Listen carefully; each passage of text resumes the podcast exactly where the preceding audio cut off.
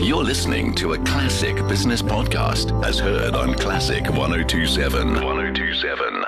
Well, former public protector Thuli Madonsela has provoked uh, a political storm recently when she suggested that public servants implicated in grand corruption should be given the chance to apply for amnesty.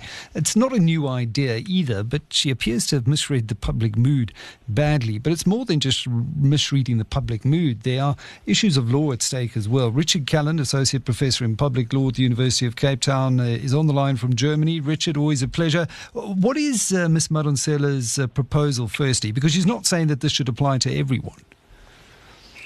Yes, thanks, Michael. Uh, good evening. Uh, first of all, I, I, have to say, with all due respect to um, Advocate Madonsela, I admire greatly for the role she played as public protector.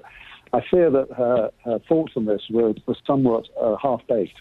Um, if one listens to the interview she gave to John Perlman last week and read some of the things she said. Subsequently, it's not entirely clear whether she's offering or suggesting, I should say, an amnesty in the in the traditional legal sense of it, where somebody who has committed a crime, not yet been found guilty, but who clearly faces a criminal uh, conviction, comes and asks for amnesty on the basis of something in return. And, and it's not entirely clear, first of all, what that offering requirement would be, the legal entitlement. And secondly, the, the even more important question of why. Why would you do this? Amnesty is usually a kind of measure of last resort. It's when the authorities have run out of ideas and they're pretty desperate. And they're saying to the relevant community, come forward and we will reward you with amnesty uh, in return for the information that we need. There's no evidence that that's what's required here. In fact, the contrary. As you know, Michael, in recent weeks, we've seen the Hawks moving, we've seen the NPA finally, it seems, getting some momentum behind them, and serious arrests have been made.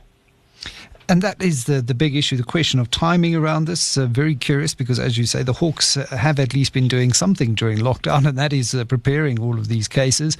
Uh, the case against amnesty is rather strong, though, if, if you look at the fact that uh, what we want to do is create a culture of accountability and a culture of deterrence. And that's what uh, surely international investors will be looking for.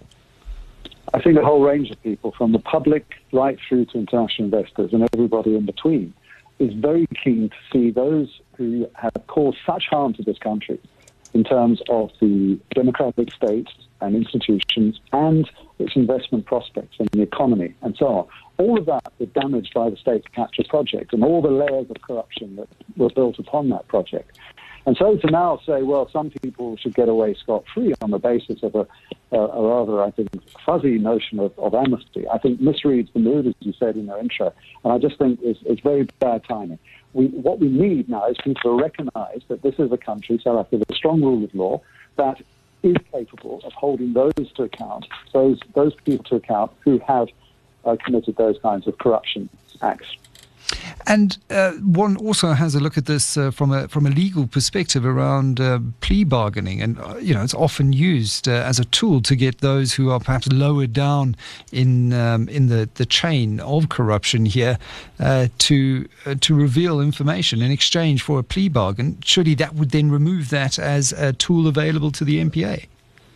Well, well, that's exactly right. That was my argument in the piece. And I think, in fact, Advocate Madonsela really was talking in those terms. She was saying the smaller fish need to help the prosecution authorities nail the bigger fish. But the way to do that, at this stage at least, is not through amnesty, but by saying to them, if you are, if you are cooperative with us, if you give us all the information we need, then yes, you will likely receive a lesser charge. That's, that's the carrot.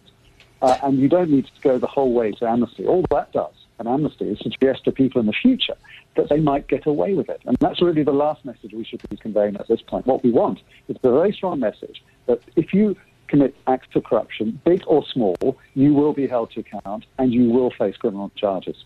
Richard Calland, uh, member of the Advisory Council of the Council for the Advancement of the South African Constitution, CASAC, and also partner in uh, political economy consultancy, the Paternoster Group, uh, with uh, his thoughts on an amnesty for corruption. Not a very good idea. Anne Williams with your news up next.